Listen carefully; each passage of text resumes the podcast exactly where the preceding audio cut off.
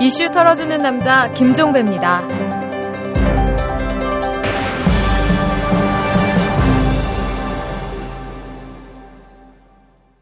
1월 16일 월요일에 전해드리는 이탈남입니다. 이 민주통합당의 새 지도부가 오늘 출범을 했죠. 한명숙 대표를 비롯해서 문성근, 박영선, 박지원, 이인영, 김부겸 최고위원들인데요. 오늘 아침 한 보수 언론을 보니까 이들을 두고 초강성 야당이 등장했다. 이렇게 평했더군요. 여러분 어떻습니까? 이 민주통합당 새 지도부의 면면이 초강성으로 보이십니까?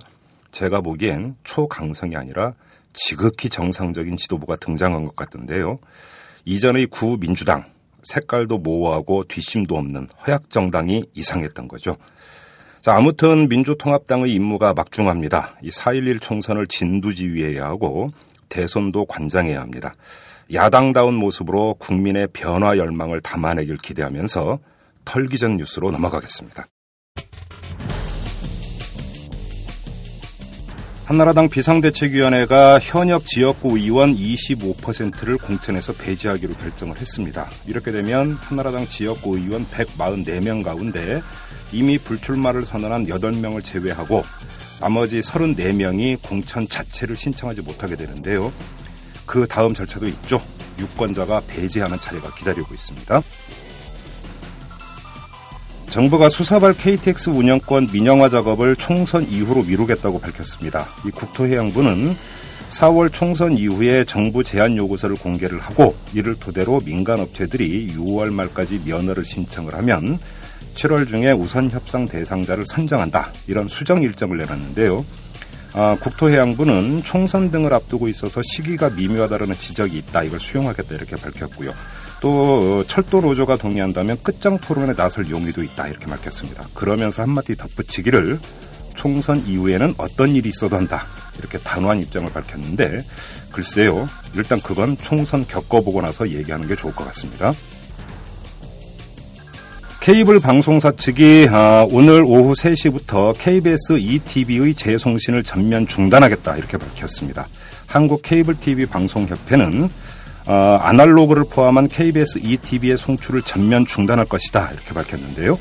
KBS는 수신료를 받는 공영방송인데 재송신 대가를 요구하며 유료화를 추진하고 있어서 공영방송의 공적 책임을 촉구하는 측면에서 KBS ETV부터 중단할 것이다 이렇게 밝혔고 협상 상황을 보고 MBC와 SBS도 단계적으로 중단할지 결정할 것이다 이렇게 밝혔습니다.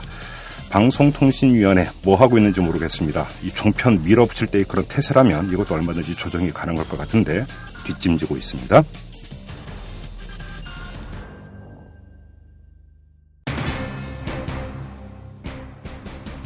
저는 1964년 동양통신 기자로 출범해서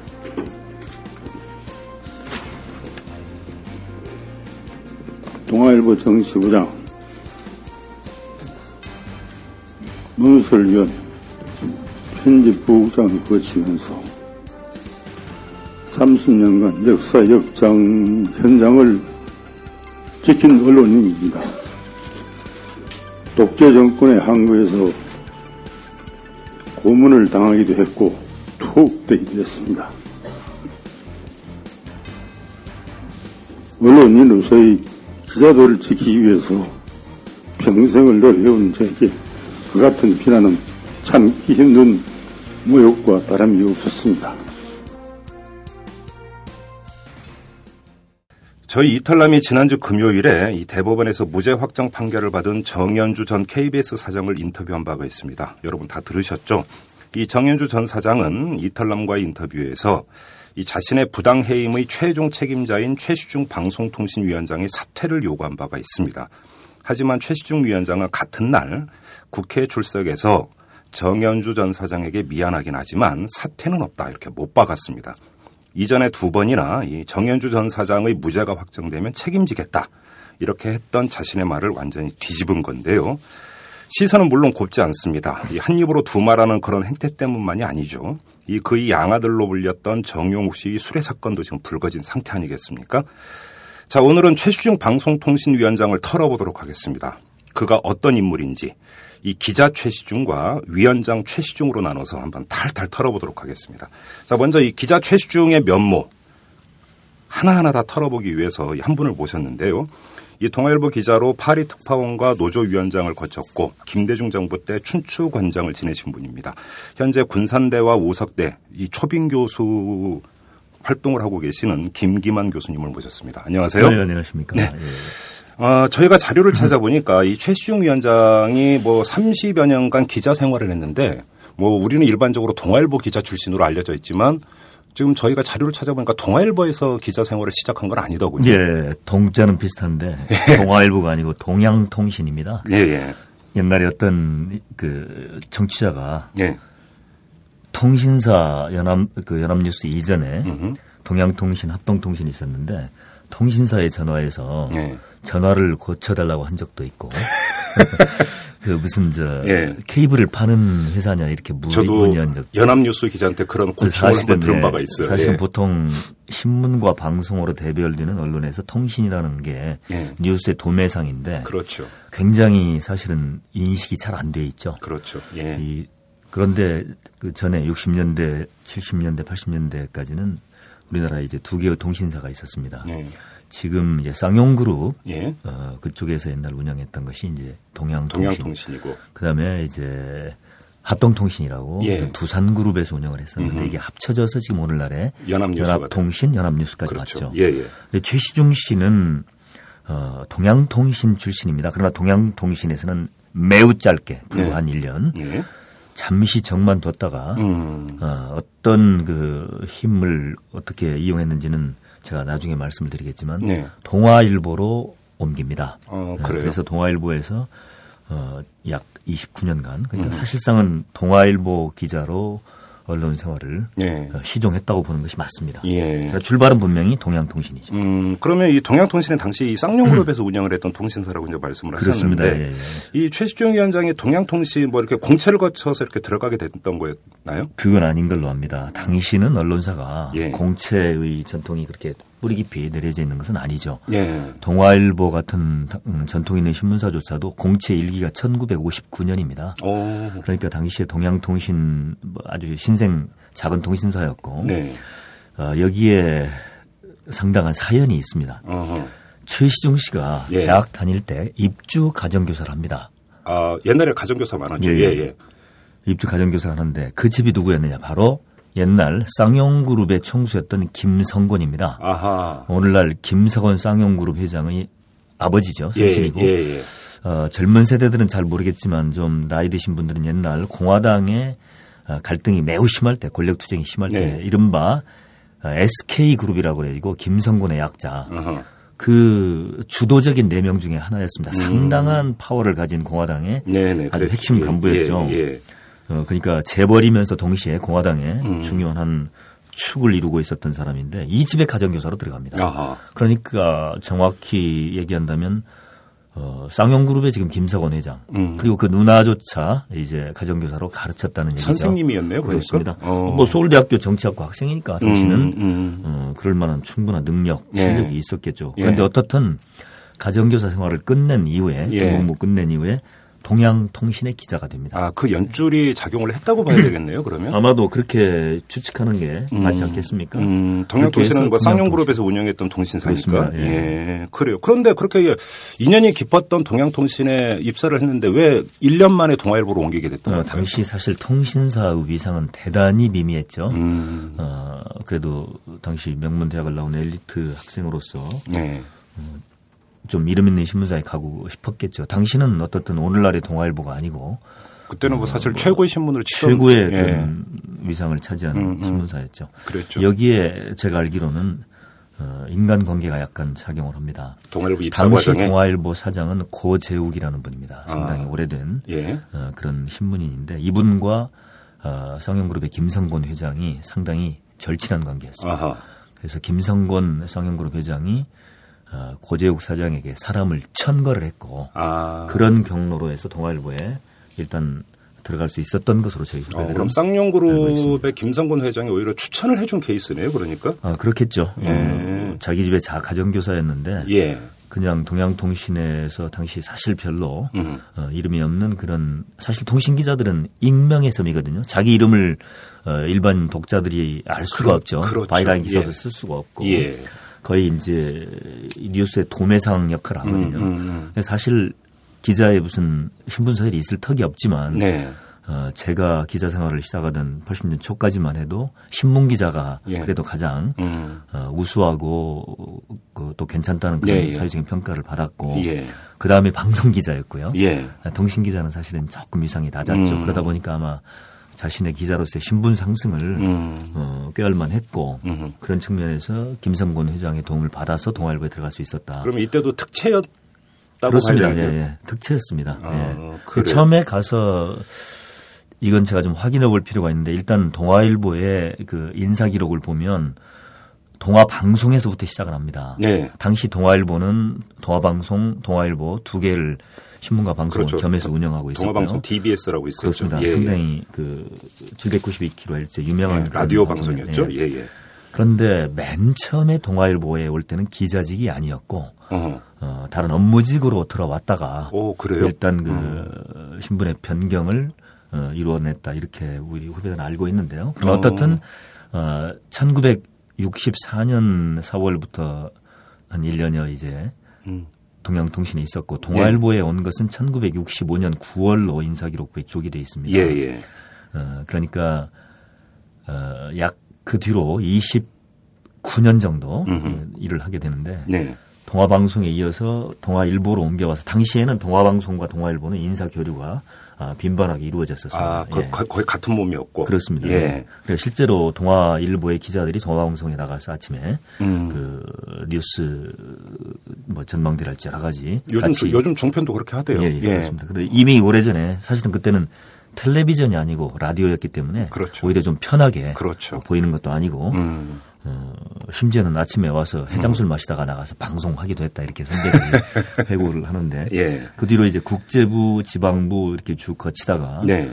정치부장 인력 발탁이 됐었고 음. 그다음에 논설위원, 부국장까지 하고 네. 어, 마지막에 이제 2000 아, 1994년에 네. 1994년에 퇴직하게 되죠. 그래 이제 그 동아일보 이제 후배 기자 아니십니까? 이제 김금환 교수께서는. 근데 네, 이제. 후배들에게 그 인식돼 있는 선배 최수진 기자는 어떤 사람입니까? 그래서 제가 오늘 방송에 나와달라는 부탁을 받고 예.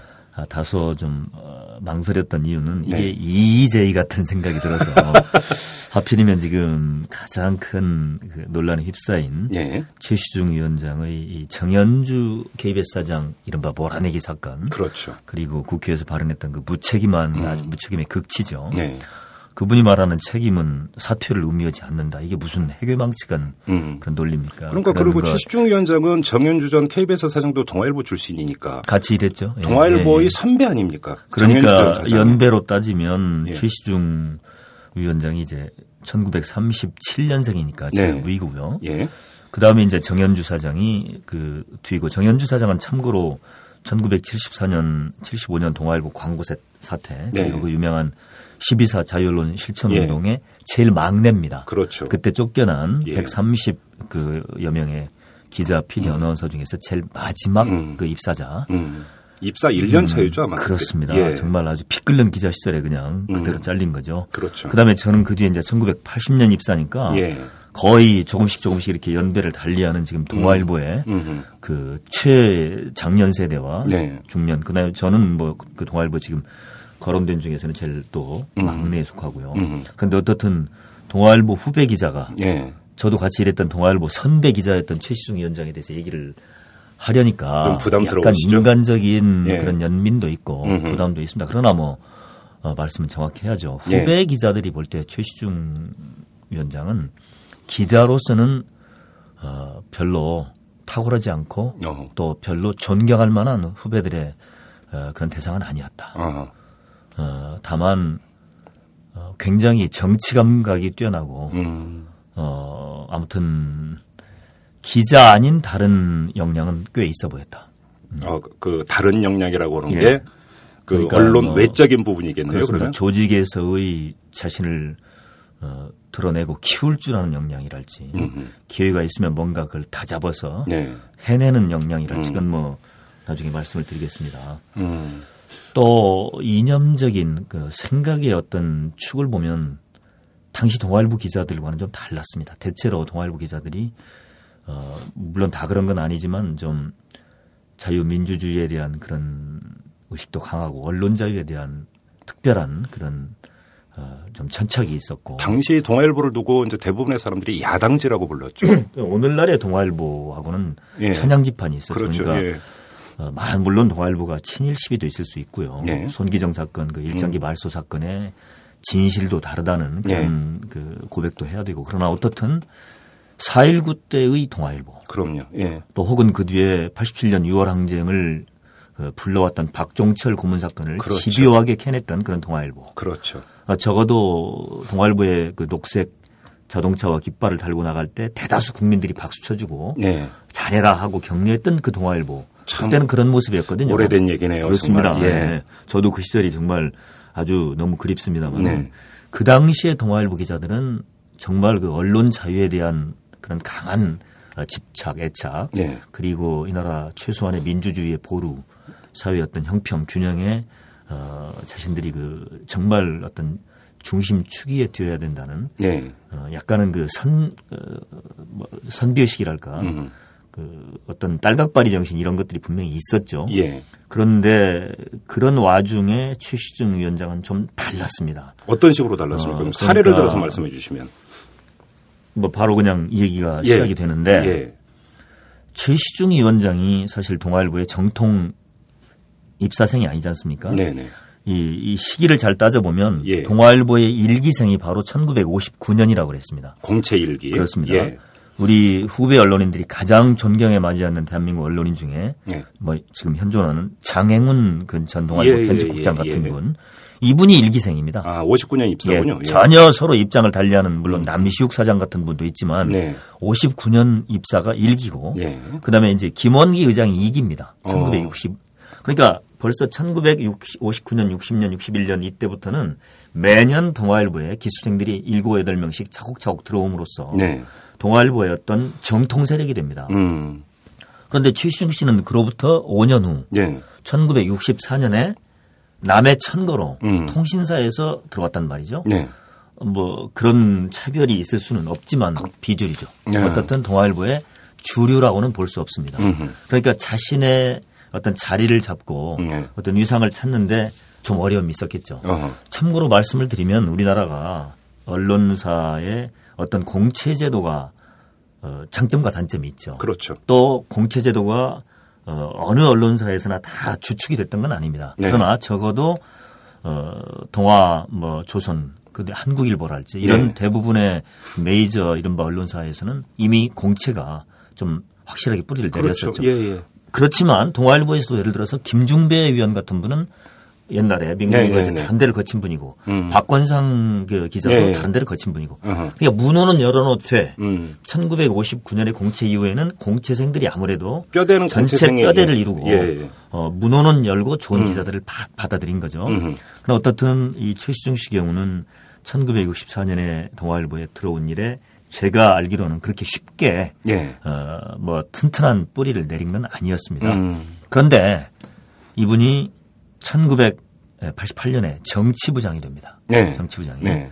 근데 이게 사실은 어, 동아일보 사주의 입장에서 최시중 씨의 뛰어난 공적, 업적을 공적. 인정을 한, 한 셈인데 그게 뭐냐 바로 인천 김성수 평전과 연결이 됩니다. 인천 김성수 이제 동아일보 창업주라고 알려져 그렇습니다. 있는. 예. 동아일보의 뭐 창업주고 예. 후에 이승만 정권 때 부통령이고 그렇죠.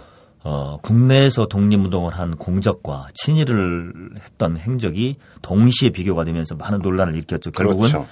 어, 친일 인사로 등재가 됐고 예. 어, 역사적인 심판을 그렇게 받을 수밖에 없게 됐습니다만은 음흠.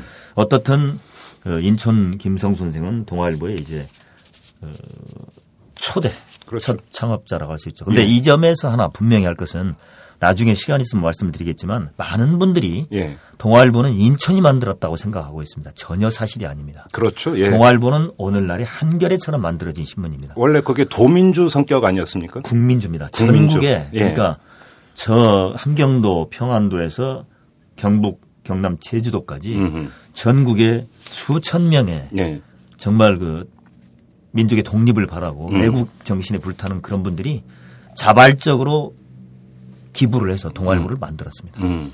그 나중에 이제 수년의 시간이 흘러가면서 네. 어, 여기에 이제 인촌을 비롯한 주도적인 분들이 이제 동아일보를 물론 경영을 하기 시작했고 네. 나중에 이것이 이제 인천 김성수 선생 또 나중에 어, 김병만, 김병관 오늘날 김재호 네. 사장까지 이르는 동아일보의 일가 4대의 음. 그런 어, 전유물이 되기까지는 네. 예를 들어서 6.25때 예, 실권주가 발생합니다. 음. 이북에 있는 그런 동아일보의 많은 주주들이 주권 참여를 못하게 되죠. 그렇죠. 그런 것들이 실권 처리되면서 이제 김씨 일문으로 전부 주식이 넘어간다 할지. 아하. 사유화가 된 거죠. 그러니까. 그렇죠. 그러니까 예. 애초에는 국민주 성격의 신문이었는데 이 동아일보에 쌀 몇 가마 돈 몇십 원을 낸 주주들이 예. 내가 애국 애족하는 정신으로 동아일보에 참여했지 음. 자신의 주권을 찾는 데는 등한시했거든요. 그렇죠. 그런 것들을 예. 교묘하게 계속 매년 음흠. 정자 한 달 지를 때마다 실권 처리하면서 그게 네. 계속 김씨 일문으로 넘어가서 음. 나중에는 이제 뭐 이런저런 재단 또 반계 직계 전부 합쳐서 이제 90%가 넘는 음. 완전 독점적인 동아일보의 김씨 일문 장악이 된 거죠. 엄밀하게 얘기하면 그러니까 인천 김상수는 창업주는 아닌 거죠. 그러니까. 아닙니다. 예. 그러니까. 예. 이게 그 많은 그 우리 국민들이 오해하거나 좀 예. 어, 착각을 하고 잘, 잘 몰라서 그러신 거죠. 근데 예. 동아일보를 정확히 예, 예. 파악을 한다면 그 점은 나중에 분명히 할 필요가 있다고 봅니다. 예. 아무튼 근데 음. 이제 그런 그 인천 김상수의 피- 그러니까 전기를 쓴 겁니까 최시중 위원장이? 그렇습니다. 그러니까 정확히 그 책은 나중에 1991년에 동아일보에서 예. 어, 평전 인촌 어, 김성수 이제 이런 이름으로 나왔습니다. 예. 발행은 동아일보사로 되어 있고요. 예. 저자는 동아일보 편집부로 되어 있습니다. 아 저자가 그렇습니다. 예, 예. 그런데 이 책은 명확하게 저자는 처음부터 끝까지 최시중 한 명입니다. 어 그렇습니까? 네네. 예. 그러니까 이분이 아예 그 동아일보 사내에서 음. 인천 김성수의 평전을 누가 좀 썼으면 좋겠다라는 이런 그, 어, 뭐 혈안 비슷한 음. 예. 내부의 그런 통지가 좀 있었죠. 근데 예. 사실 기자들이 꺼려 합니다. 음. 대체로 예. 그 소속사에 있는 기자들이 가능한 한 좀 중립적인 입장, 기자로서의 어떤 어, 덕목이라는 게 있지 않습니까? 음. 그럼요. 그런 것들 때문에 예. 어, 사실 사주 쪽에 사주 측에서 그런 요청이 와도 음. 상당히 꺼립니다. 음. 어, 예를 들어서 기자 생활을 좀 하다가 어느 정도 이제 은퇴 시기가 가까워지면 뭐 사사를 쓰는 그런 부서에 옮겨지는 경우도 있습니다. 회사에 뭐 50년 살할지 음. 예, 예, 예, 예. 이럴 때 상당히 꺼려합니다. 어. 왜냐하면 자신의 그 손으로 음. 자신의 회사에 대해서 그 역사를 기록한다는 것이 굉장히 중립적이고 정말 잘해야 되거든요. 그런데 손이 팔이 안으로 굽는다고 자칫하면 너무 회사에 편을 들 수가 있지 않습니까? 그렇죠. 이러한 염려 때문에 기자들이 사실 꺼려하거든요. 음. 그런데 우리 최시중 선배는 참 용감하게 이걸 맡으셨어요. 거의 자발적으로 스스로 원해서 맡으셨는데 어허. 그러니까 이걸 맡아서 사실 430쪽의 평전을 상당한 분량의 책을 썼습니다. 음. 어, 그런데 우리 후배들이 뭐 그렇게 긍정적인 평가를 할 수가 없어요. 음. 저도 아주 정독을 해봤는데 예. 내용상 좀 편향돼 있다. 내용상 그렇죠. 아무래도 음. 인촌 김성수 선생에 대한 다양한 평가가 있을 수 있는데 예. 사실 사주나 회사 음. 측에서 생각하는 그런 인촌 선생의 편 음, 어떤 편목 네. 이런 것들만 집중 부각이 됐지 음. 어, 사실 좀 역사에 그 광범위하게 드러내놓고 평가를 받는 그런 자세가 음. 아니었기 때문에 그러면 최시중 위원장이 인천 김성수 평전을 쓴게 예. 최시중 위원장의 동아일보 사내 안에서의 자신의 위상이나 입지를 굳히는데 상당히 도움이 됐다고 보십니까? 우리 후배들은 예. 최시중 위원장이 전혀 예상을 깨고 네. 1988년에 정치부장이 됐던 것은 바로 그 이유라고 그렇게 생각합니다. 어. 예, 왜냐하면 어, 뭐 초판 책이 조금 이제 수정이 가해져서 최종적으로는 91년에 나왔지만 네. 그 전에 이미 사내에서는 최시중 그 당시 기자가 이 책을 이미 다 탈고했고. 어, 그러한 활동과 관련해서 음. 어, 1988년이라 하면 네. 어, 전두환 그리고 이제 그 다음에 어, 노태우 정권으로 이어지는 네. 87년 6월 항쟁 이후에 그렇죠. 상당히 역사적인 경랑이 있었던 시기인데 네. 전혀 사실은 후배들이 예상할 수 없었던 정치부장이었거든요. 지금 말씀하신 대로 1988년이면 그 87년 6월 민주화 항쟁 바로 다음 해고 그렇습니다. 예. 정치적으로 엄청난 격변기였었는데 이때 정치부장이라고 하면 엄청난 지금 역할을 해야만 되는 그런 자리였었거든요. 그렇습니다. 그러면 동아일보 정치부장으로서 최수중 위원장은 어떤 식으로 그러니까 그 보도를 끌고 갔고 어떤 식으로 또 후배들로부터 평가를 받았습니까? 지금 사회자께서 말씀하신 1988년 그 초이 예. 시기는 1987년 이제 얼마 전에 박종철 열사의 25주기가 지났는데 그걸 그렇죠. 계기로 예. 거의 4월이 아 이제 1월이었고요.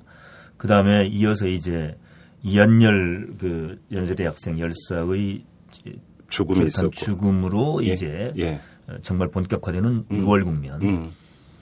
정말 이때는 질풍과 노도 시대입니다. 그렇죠. 어, 사실 저도 거기에 깊게 관련이 돼 있는데 사실은 1987년 하반기에 예. 이제 언론사의 노조가 처음 만들어집니다. 맞습니다. 그것도 예. 사실은 87년 6월 항쟁의 어, 분위기로부터 크게 촉발받은 바가 있죠. 그렇죠. 어, 물론 이제 언론사 중에서 어, 맨 처음 노조를 만든 것은 한국일보였고, 네. 그로보다 일주일 후에 이제 동아일보가 노조를 만드는데, 음.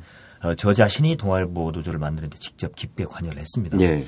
근데 6월 항쟁 한 넉 달, 다섯 달 전에 동아일보는 시작을 했습니다. 네. 그래서 거의 1년여에 어, 정말 그 치열한 싸움을 거쳐서 음, 음. 왜냐하면 동아일보는 이미 1974년, 75년 광고 사태, 네. 동아 자유언론 사건의 시발이 바로 당시 동아일보 노조 활동이었거든요. 그렇죠.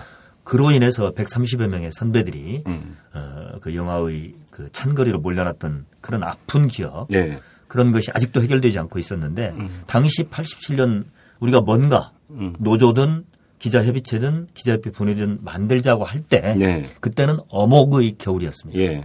그러나 이것이 87년 6월 항쟁의 어떤 그 더운 분위기와 음. 결합이 되면서 어, 정말 어, 노조가 어, 어떤 면에서는 굉장히 큰 힘으로 출범을 했거든요. 네. 동아일보는 참고로 편집국 전체 기자들의 토론을 거쳐서 음. 95%의 찬성률로 노조를, 노조를 만들었으니까 예. 대단한 열기였습니다. 그렇죠. 예. 그 다음에가 88년이기 때문에 예. 언론사도 그런 분위기가 굉장히 뜨거웠거든요. 네. 근데 이런 상황에서 사실은 후배들이 전혀 예상 못했던 음. 말하자면 그 지금 지나서 보니까 그 이념적으로도 보수 우파에 가깝고 네. 지역적으로는 경북 포항이었고 네. 동아일보의 정통 기수생이 아니었고 음. 그, 저, 그 전으로 동아일보의 정치부장이라 중요한 보직은 거의 대부분 뭐 이 정통 그 이른바 공채생들이 네. 줄곧 맡아왔고 특히 정치부장이라는 자리는 핵심 요직이죠. 정말로 예민한 자리고 그 그렇죠. 건 사주가 결정하는 자리였거든요. 네. 그런데 어, 최수중 당시 이제 선배 기자가 아, 맡은 이후로 역시 생각했던 대로 음. 후배들이 우려했던 대로 네. 풍파가 적지 않았습니다. 어떤 풍파가 그 있었어요? 중에 가장 결정적인 한 사건은 1998년 8월로 기억이 되는데 88년 8월이요. 예, 예. 1988년 8월이죠. 당시 어, 극우적인 정말 어디 어디 뭐 누구나 다 인정하는 극우적인 인물 중에 김용갑 총무처 장관이라고 있었습니다. 당시 총무처 장관이었죠. 그렇습니다. 예, 예. 뭐 육사 출신의 네. 거의 극단적인 우경의 대표적인 인물이고 그 뒤에 국회의원을 하면서도 신군부 세력의 일원이었죠. 많은 일화를 남긴 음, 분이죠. 음. 뭐 지금 뭐 우파에서 대표되는 뭐 조갑재 씨랄지 거의 대표성 있는 인물이었죠. 네. 당시에 김영갑 장관이. 근데 이분이 좌경 세력에 대처하기 위해서 어, 대통령한테 국회 해산권을 주는 그런 개헌을 하자. 음. 총무처 장관이 뜬금없죠. 총무처는 지금은 없어진 부서인데 네. 정부 살림하는 곳입니다. 그렇죠. 살림이나 하면 되지. 예. 느닷없이 개헌 얘기를 꺼냈어요. 88년 8월에 그렇습니다. 87년 6월 항쟁이 있고 나서 이- 바로 1년 뒤에 그렇습니다. 예. 그런데 문제는 동아일보의 최시중 정치부장이 김용갑 장관을 찾아갑니다. 예. 취재를 하러 갔는지 음. 찾아가서 이렇게 말을 합니다. 당신의 소신 발언에 감명받았다. 어허. 내가 적극 지원하겠다. 아니 정치부장이 어떻게 그런 얘기를 합니까? 그러니까요. 그래서 이게 우리 후배들한테 알려져 가지고 예. 난리가 났습니다. 어. 있을 수 없는 이건 개인의 어떤 소신 지원 뭐 이런 발언이 아니기 때문에 아, 왜냐하면 그럼 예. 동아일보 정치부장만 해도 동아일보 안에서 가장 중요한 자리일 뿐만 아니라 대외적으로 동아일보의 정치부장이 미치는 영향력도 막대합니다. 예. 그런데 가서 그런 극우적인 발언에 대해서 경력 고문을 했다는 것은 뭐 일탈도 보통 일탈이 아니죠. 이건 좀 상식에 괴해서는 네. 이해될 수가 없는 행동이죠. 예. 또 하나의 사건이 이제 결정적으로 벌어지는데 당시 전두환 대통령과 골프를 쳤습니다. 어, 동아일보 정치부장 시절에. 예. 이건 공식적으로 저를 비롯한 우리 후배 기자들이 들고 일어났습니다. 어허. 해명하라. 예. 물론 기자가 취재원과 골프 칠 수 있습니다. 그렇죠. 예. 동아일보 정치부장 입장에서는 전두환이라는 인물이 음, 뭐 비화도 많을 것이고 취재 대상이 될 수 있습니다. 그렇죠. 그러나 적어도 이미 전두환 씨의 그 광주 항쟁의 관련성이랄지 음. 수많은 그런 어, 비판이 제기됐고 전두환이라는 분에 대한 국민적인 평가도 이미 예. 사실은 어느 정도 드러나 있는 시점에서 아무리 전두환 씨의 초청이라고 하지만 예. 이 골프에 응했다는 것 자체가 동아일보 정치부장으로서 이미 함량 미달이다. 그때도 88년 얘기입니까? 그렇습니다. 88년. 그러면 88년에 예. 제 기억이 맞다면 그때 50 청문회도 있었고 광주 청문회도 있었고 이미 그런 걸 통해서 이미 그 뒤라는 얘기죠. 그렇습니다. 예. 그러니까 이것은 기자로서의 평형 감각, 음. 균형 의식, 음. 판단력 음. 다 문제죠. 예. 도저히 그리고 우리 우리 후배 기자들이 볼 때는 창피해서 못 살겠다. 응? 동아일보 정치부장이면 최소한의 어떤 도덕적인 또 윤리적인 예. 그런 무장이 돼 있어야 되고 음. 이런 사리 판단이 있어야 되지 않습니까? 예. 아니 정말 취재할 생각이 있으면 당당하게 취재 요청을 하고 찾아가서 만나면 되잖아요. 그렇죠. 왜 전두환 씨가 그 초창하는 골프에 같이 회동을 해서 그런 그 흉악한 어, 모습을 후배들한테 보입니까? 음, 이것 그- 때문에 결국은 후배들이 강력히 항의할 수밖에 없었고 뭐라고 했습니까? 항의에 대해서. 자신은 취재를 목적으로 했다는 얘기죠. 어. 굉장히 사실은 선배 기자한테 한테 표- 미안한 표현이지만 이분이 얼굴이 두껍습니다. 어, 굉장히 좀 직설적인 표현하면 뻔뻔한 분입니다. 저는 그 뒤에 방통위원장이랄지 혹은 뭐그 전에 갤럽 어, 회장 할 때도 여러 차례 만나고 했습니다 개인적으로 근데 예. 그런 생각을 많이 합니다. 참그 어, 낯두꺼우신 분이다. 음. 그러니까 뭐 물론 어, 많은 경험을 가지고 있고 기자로서의 연륜도 있고 장점도 많이 있습니다. 예. 또 굉장히 가난한 집에서 커서 그런 분들이 대부분 어, 일반적으로 보여주는 것처럼 강인한 의지가 있고 예. 어, 참그 입지전적인 분이죠. 음. 뭐 그런 점에서야 뭐 이상득 씨나 이명박 씨나 최신웅 씨나 이 포항의 뭐 트로이카들 다 입지전적이죠. 어, 공통점이- 존경할 만하죠. 공통점이 예. 그러네요. 예. 그러나 적어도 기자였기 때문에 30수년에 예. 이건 아니다라고 음, 생각을 하는데 음. 어, 어떻든 당시 후배 기자들의 강력한 항의로 예. 어, 회사도 어, 더 이상 방법이 없었던지 어, 7개월 만에 예. 정치부장 7개월 만에 초단명으로 정치부장을 끝내게 됩니다. 어, 진짜 짧았네요. 그렇습니다. 예. 음, 그래요. 정치부장으로서 총무처 장관 찾아가서 전적으로 동의한다. 이거는 정말 상상할 수 없는 그런 일이 실제로 벌어졌군요. 그렇습니다. 그리고 잠깐 좀 거슬러 올라가서 1974년 지금 김기만 교수께서도 이제 말씀하시면서 몇 차례 언급을 했지만 1974년은 동아일보에게 참으로 중요한 해입니다. 이때 동아일보 기자들이 유신 폭장에 맞서서 한 거를 했고 그래서 자유언론 실천 선언을 했고 네네. 그래서 동아일보에서 백지 광고가 나왔고 그때 국민들이 성금 모아서 동아일보에 보내줬고 그러다가 기자들이 대량 해직당하는 네. 이 뭔가 이런 거 이제 그 동아 사태라고 이제 일반적으로 불리는 그런 일이 있었었는데 이때 최- 정확한 명칭은 동아 자유언론 실천운동 그렇죠. 이렇게 자리매김됐죠. 그때 최시중 위원장도 동아일보 기자였었습니다. 당연하죠. 최시중 예. 위원장은 이때 참여를 했습니까? 전혀 하지 않았습니다. 그랬나요? 그렇습니다. 어, 물론 개인적으로 이런 동료들의 대량 해직, 또 자유언론을 위한 투쟁에서 어떤 고민을 했고 네, 또 어떻게 뭐 행동을 어, 준비했는지는 모르겠습니다. 네. 그러나 적어도 나타난 것으로서는 전혀 이 자유언론 실천 운동에 참여하거나 어. 어, 힘을 보탠 바 없습니다. 음. 근데 제가 지금 과거 얼마 전에 뉴스를 보면 최시중 위원장이 뭐라고 그러면 자신도 과거 이제 민주화 운동에도 헌신을 아, 예. 했고 뭐 이런 언급을 한 적이 있었었는데요. 그게 정말 뭐 가가대소할 일이죠. 이분이 예. 정확히는 어, 2011년 작년 3월 17일 아마 인사청문회 네. 그러니까 이제 방송통신위원장을 연임하게 될 때또 그렇죠. 인사청문회 했지 예. 않습니까? 제가 기억하는 워딩은 나도 자유 언론을 위해서 독재한 거 하며 예. 고문도 당하고 음. 투옥도 되었다. 어허. 이건요, 굉장히 놀라운 발언입니다. 참고로 지금 이 문제에 관해서 예. 우리 국내에서 외국은 모르겠습니다만은 최시중 위원장한테 아주 강력하게 예. 끈질기게 예. 단호하게 계속 글을 통해서 묻고 음. 질문하고 답을 요청하고 있는 분이 있습니다. 오홍근 전 청와대 예, 홍보수석입니다. 예, 예, 예. 이분이 지금 그 우리 오마이뉴스는 아닌데요. 네. 프레시안에 계속 그런 글을 썼던 걸로 기억이 되는데 네, 알고 있습니다. 예. 이분이 참고로 1988년이네요. 이것도 네. 이분이 어, 군사문화를 청산하라라는 이런 글을 당시 중앙일보의 자매진 그 중앙경제 사유부장 자격으로 썼다가 테러. 정보사한테 회칼로 그렇죠. 칼로 25cm가 찢기는 잔인한 그런 테러를 당한 전대미문의 언론인. 테러 사건 예, 예. 그 희생됐던 주인공입니다. 맞습니다. 이분이 그 뒤에 이제 중앙일보 상무 때 중앙일보를 그만두게 되는데 그때는 또 홍준표에 관한 글을 썼는데 음흠. 당시 중앙일보가 이걸 게재해주지 않았습니다. 한나라당의 홍준표. 그렇습니다. 예. 아, 뭐 홍준표 씨가 국회의원을 그만두게 되는데 네. 또좀 헛소리를 했습니다. 어. 여기에 대해서 준연하게 이걸 나무라는 글을 썼는데 네. 음. 당시에 송모 주필이라는 사람이 음. 이건 게재할 수 없다 해가지고 예. 여기에 한거에서 이제 사표를 던지고 나왔죠. 예. 그 뒤로 이제 오은근 기자는 어, 김대중 정권 때 청와대 홍보수석, 국정홍보처장 뭐 이런 걸 거쳐서 지금도 70이 넘은 그 나이에도 정말로 건피를 예. 휘두르고 있는데 이분이 제가 알기로는 아마 서너 차례 지금 계속해서 음. 최시중 씨한테 이렇게 묻고 있습니다.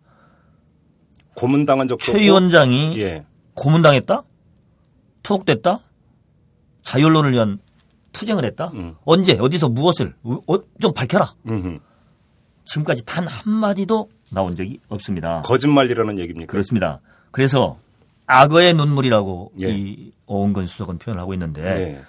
이 인사청문회 과정에서 최시중 위원장이 이 발언을 하는 말미에 울었습니다. 예. 감루했습니다. 예. 눈물을 흘렸습니다. 예. 예. 그러니까 오은근 수석은 단호하게 표현합니다.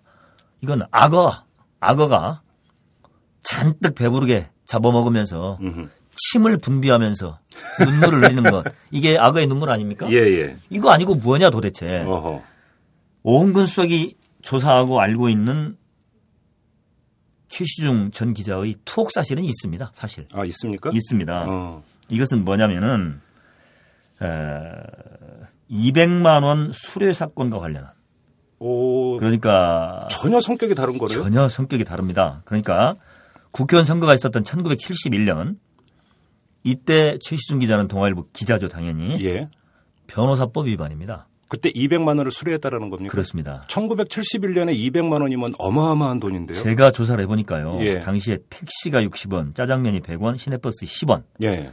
그래서 뭐 여러 가지 기준을 어, 쌀 80kg 한 가마가 5,700원. 그때 제 기억에 맞다면 주택복권 1등이 아마 100만 원이었을 겁니다. 그러니까요. 예. 이 당시 200만 원을 여러 가지 단위로 환산해 볼 수가 있는데 예. 대충 8천만 원에서 2억까지 나옵니다. 현 시세로. 그러니까 이제 시내버스 가격으로 환산하면 2억이고 네. 자장면 값으로 계산하면 뭐 1억이고 어허. 뭐 쌀값으로 계산하면 8천만 원이고 어떻든 적지 않은 돈, 돈입니다. 이 금품 수수와 관련된 의혹으로 투옥됐던 겁니다. 기자를 하다가 그렇습니다. 그래서 동아일보에서 잘렸습니다. 아, 그랬습니까? 일단 동아일보에서 예. 나가야 했습니다. 예. 그러니까 이것은 개인 비리와 관련된 의혹이죠. 최종적으로 자유 언론하고는 아무 상관이 없는. 아무 상관이 없다고 저는 확신합니다. 예. 그러니까 투옥된 건 맞습니다. 그렇죠. 투옥된 건. 성격이 전혀 다른 거죠. 그런데 공문에 관해서는 저는 금시초문이고요. 예. 그다음에 특히나 자유 언론을 위해서 독재 한 거 하며 이렇게 앞에 예. 전제를 붙였거든요. 예. 그러니까 본인이 뭐 개인 비리를 저질러 가지고 들어가서 고문을 당했는지 음. 그건 저희가 알 바가 아닙니다. 또 예. 투옥도 된 건 사실입니다. 그런데 문제는 앞에 전제가 이렇게 말을 하고 있습니다.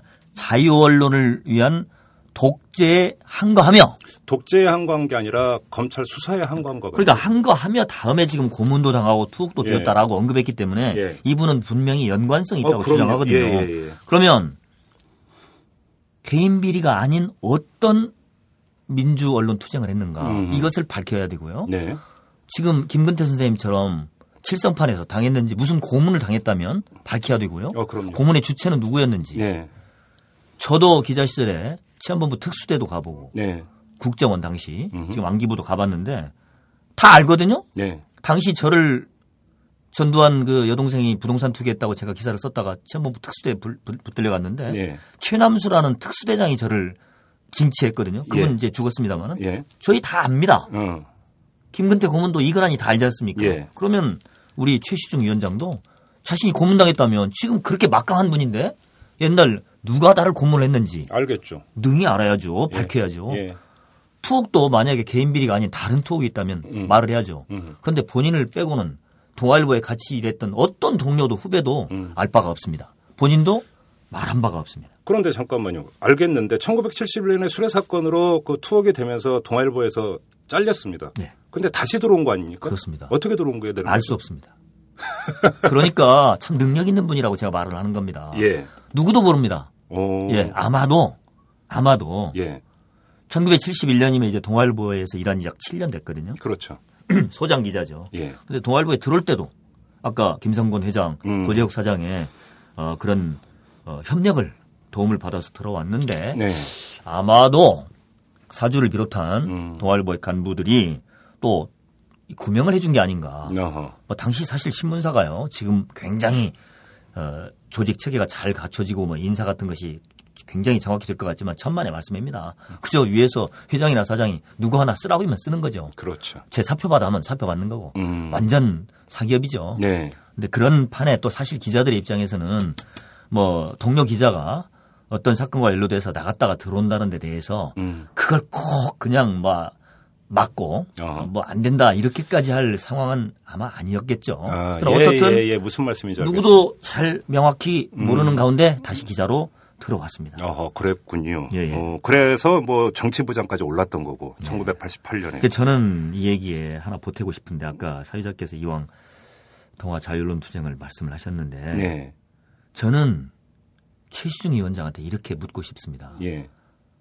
동아 자유언론투쟁위원회의 초대 위원장을 했던 안종필 선- 선배를 그대는 아시는가? 예. 동아일보에서 같이 일했습니다. 예. 같은 부서에서 일- 일했습니다. 음. 안종필 선배는 1975년에 해직됐죠. 네. 그리고 1978년에 그 유명한 민주통신 예. 알려지지 않은 소식들을 이렇게 뭐 이리저리 알리는 음. 그러한 어, 찌라시 비슷한 잡지를 여기저기 돌리다가 구속됐죠. 네. 그리고 결국은 투옥 중에 암을 얻어가지고 네. 간암으로 1980년 작고하셨습니다. 지금 동아투위 출신의 어, 우리 언론계 선배들이 한 10, 18명 이미 예. 고인이 되셨는데요. 예. 이런 분들이야말로 정확하게 최희중 씨가 하- 했다고 하는 것 그대로 하신 분입니다. 음. 자유민주주의 민주 언론을 위한 투쟁을 했고 네. 거기에 한 거에서 투옥됐고 고문당했고 음. 그래서 결국은 죽음에까지 이른 분이거든요. 네. 그런 경력, 음. 그런 이름을 참칭하지 말라. 네. 있으면 밝혀라. 아하. 저는 이건 아무리 선배지만 음. 피를 토하는 심정으로 최시중 위원장한테 네. 정면으로 네. 그렇게 공개적으로 네. 말씀드리고 싶습니다. 최시중 위원장이 저희 방송을 꼭 좀 들었으면 좋겠습니다. 예, 그리고 지금 기자 최시중을 이제 짓고 있는데, 자, 기- 어, 최시중 위원장이 1994년에 동아일보를 떠나서 이제 한국갤럽 회장으로 이제 옮기게 됩니다. 이때 그렇습니다. 왜 동아일보를 그만두게 되는 겁니까? 뭐 동아일보의 모든 얘기가 다 나와버리는데요. 네. 제가 나중에 이거 책을 써야 되는데 저는 사실 동아일보를 너무 사랑했습니다. 예. 개인적인 얘기지만 동아일보에 입사할 때도 수석했고요. 어이구, 그러셨습니까? 편집국장도 하고 싶어 했고요. 예. 결국은 노조 위원장을 하다가 쫓겨났는데 네. 아, 제가 스스로 나왔으니까 쫓겨났다는 표현은 정정하겠습니다. 네. 제가 나왔습니다. 네. 도저히 견딜 수가 없어서 나왔는데 네. 1994년에 나오는 상황은 이렇습니다. 음. 실명을 제가 말씀 어, 드리는데 본인들한테는 좀 죄송합니다만은 네. 1994년에 동아일보 편집국장 경쟁이 세 사람 사이에서 벌어졌습니다. 음. 나중에 편집국장을 했던 이현락 씨라고 있고요. 네네. 나중에 어, 주필 하셨죠? 그분이? 그렇습니다. 주필까지. 예. 예. 음, 오늘날 동아일보 참 엉터리 신문이 돼가는 과정에 상당히 많은 기여를 하고 책임을 지시할 분이라고 저는 개인적으로 생각합니다. 네. 그다음에 그 뒤에 국회의원으로 두 번 활동하고 어, 정치인이 됐던 장성원 기자 예, 예. 선배가 있었고요. 예. 어, 최시중 씨까지 이 세 분이 3파전을 부국장 시절에 이제 편집국장 음. 삼 3파전에 경쟁을 했습니다. 예. 근데 결국은 뭐 이런저런 우여곡절을 거쳐서 음. 이연락 씨가 편집국장이 됐고 어, 경쟁을 했던 장성원 씨는 이제 정치계로 그 뒤에 떠났고 네. 이 최시중 씨는 이제 동아일보를 떠나서 바로 한국갤럽 예. 회장으로 갔습니다. 예. 근데 여기에는 한국갤럽의 창업자인 박무익 씨와의 개인적인 이제 친분이 음. 어, 작용을 했습니다. 뭐 어떻든 그렇게 해서 이제 갤럽의 회장으로 네. 갔고 그 뒤에 이제 2007년에 어, 대통령 선거가 벌어질 때까지 예. 어, 몇 년입니까? 약 13년간 그렇네요. 어, 예. 여론조사 기관에 이제 호- 몸을 담으면서 음. 활동을 하게 되죠. 여러분께서는 지금 김종배가 진행하는 이털남을 듣고 있습니다. 자, 지금까지 뭐, 그 상당히 오랜 시간에 걸쳐서 기자 최시중에 대해서 한번 털어봤는데요. 지금 마지막으로 이런 질문을 좀 드리겠습니다. 현재 방송통신위원장이십니다. 자, 방송통신위원장으로서 자격이 있다고 보십니까? 저는 선배께 냉혹한 말씀이지만 방송통신위원장의 자격은 전혀 없다. 좀 더 직설적으로 말씀을 드린다면 대한민국의 방송통신을 망쳐놓은 분이다. 네. 대한민국의 언론의 자유를 완전히 지금 음흠. 대한민국 정말 부끄럽습니다. 네. 뭐 구체적으로 국제 언론 단체 뭐 이런 데서 평가하는 수치 자체가 이미 급전직하로 떨어져 있을 뿐만 아니라 네. 양식 있는 사람이면 느끼지 않습니까? 지금 대한민국의 표현의 자유, 음. 언론의 자유 얼마나 그동안 네. 억압됐습니까? 예. 지금 KBS, MBC, YTN까지 사장 3명이 지난 그 이명박 정권 4년 동안 온갖 풍파를 일으키면서 교체됐습니다. 네. 정현주 사장 사건은 너무너무 유명하고요. 음. 거기에 지금 이명박 후보 캠프에 방송 책임자였던 김인규 현 사장이나 네. 자신이 MBC의 한 지방 방송 사장을 할 때 이명박 대통령한테 쫓아가서 후보였던가요? 브리핑을 했던 음. 김재철 MBC 사장이나 네. 그것도 뭐 엄경 사장 다 몰아내고 음. 신경민 앵커 쫓아내고 뭐 네. 김재동, 김미화 말할 것도 없습니다만은 YTN의 그 노종면 기자랄지 여섯 명의 피어린 투쟁을 다 음. 짓밟고 예. 또 친 이명박의 그런 어, 사장을 들어 앉힌 이런 저간에 예. 삼척동자라도 언론을 아는 사람들은 이건 최시중 작품이다. 음. 최시중 아니면 이명박 합작 작품이다. 이렇게 네. 보는 거죠. 예. 그리고 종편 이건 뭐 말을 하면 정말 저는 가슴이 떨리는데요. 네. 지금 대한민국 언론에 이건 완전히 사형 선고 내린 것. 음. 과연 정권 교체가 되고 어, 새로운 그 민주주의 체제가 들어서서 이걸 얼마나 그 언론계 희생이 적게 하면서 음. 다시 되돌릴 수 있을지 모르겠습니다만은 가장 잘못된 언론 정책 중에 대표적인 게 또 종편 아닙니까? 그렇죠. 최시중 씨가 다 했지 않습니까? 예. 이런 죄과를 나중에 역사와 국민 앞에 어떻게 감당하려고 음흠. 지금 저러는지 모르겠습니다. 이런 것만 두 가지만 사례만 들어서도 네. 어떻게 이분이 방통위원장의 자격이 있습니까? 네. 망친 장본인이죠. 그 질문을 하나만 더 드릴게요. 지금 그 지난주 금요일에 정현주 전 KBS 사장을 모시고 여기서 인터뷰를 했고 거기서 정현주 전 사장은 최시중 위원장 사퇴해야 된다고 요구를 했습니다. 당연합니다. 앞서서 이제 그 말씀도 드렸습니다만 그 우리 김기만 교수께서도 동아일보 출신이고 또 이제 동아일보 선후배들하고 계속 교류를 하시지 않겠습니까? 예. 근데 최시중 위원장이나 정현주 전 사장이나 모두 동아일보 출신입니다. 그래서 남다르게 아마 이제 보고 있을 거라고 생각을 하는데 이 동아일보의 어떤 전 현직 기자들이 그 문제, 지금 제가 말씀드린 이 문제는 어떻게 바라보고 있습니까? 그 동아일보 전직 기자들은 제가 만나는 범위가 한계가 있고요. 예. 뭐 지금 현재 방통위에도 또 동아일보 출신의 김충식 위원이 또 가 있고 네.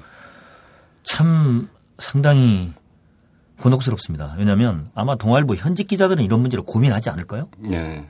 고민하겠습니까? 글쎄요. 자신들의 선배가 지금 방통위원장으로 온갖 시비의 대상이 되고 있다는 데에서 음. 정말로 정직하게 음. 평가하고 뭐 자격의 유무에 대해서 고민하겠습니까? 저는 별로 그런 분들 지금 동아일보에 남아있다고 보지 않거든요. 네. 다만 동아일보를 떠난 사람들 네. 그중에 제가 주로 접촉하는 그래도 양식 있는 언론인들 얘기를 들어보면 부끄럽게 생각합니다. 부끄럽다. 치욕적으로 생각합니다. 음. 이런 분은 동아일보의 대표 기자 아니다. 음. 냉정하게 말씀드리면 동아일보 더 이상 지금도 망하고 있는데 동아일보의 이름을 부끄럽게 좀 만들지 마라. 음. 이렇게 생각하는 게 다수죠. 아, 그래요? 예. 예, 예. 알겠습니다. 지금까지 김기만 교수와 함께 기자 최시중 어떤 인물이었는지 한번 탈탈 털어보는 시간을 가졌습니다. 자, 장시간 말씀해 주신 김기만 교수께 감사히 말씀드립니다. 고맙습니다. 예, 오늘 제가 네. 혹이라도 예. 뭐 실명을 거론한 경우가 좀 있는데 어, 저로서도 굉장히 좀 조심한다고 했지만 그러나 역사적인 현실 음, 기자가 가장 중시할 객관적인 사실 네. 저는 기자 생활을 시작할 때 사실은 신성하다. 예. 팩트는 신성하다고 배웠거든요. 예. 그것을 저버릴 수가 없어서 언급을 예. 했기 때문에 어, 해당되시는 분들은 양해해 주시기 바라고 예. 최소한 이 나라의 언론의 자유 음. 그리고 그걸 위해서 싸우다 간 피어린 투쟁을 하다가 간 수많은 선배들의 그런 영령을 생각할 때 예. 그런 어, 발언을 최소한도 안 할 수 없었다는 네. 충정을 이해해 주시기 바랍니다. 감사합니다. 알겠습니다. 고맙습니다. 정치적으로나 어, 인간적으로 좀 죄송하게 생각한다는 점은 시인합니다. 그리고 어, 그동안에 정현주 씨가 겪었을 여러 가지 이, 신의적 어, 고통들에 대해서 미안하게 생각하고 어, 결론이 난 거에 대해서 어, 축하를 보냅니다. 만약 좀 더 검토를 해보고 어, 법률적으로 책임질 일이 있으면 음, 책임지겠다. 책임질이 있다면 책임을 지는 거죠. 그 미디어에서 여러 가지 분분한 얘기들이 나오고 있습니다만은 어느 하나도 실체가 없는 설입니다.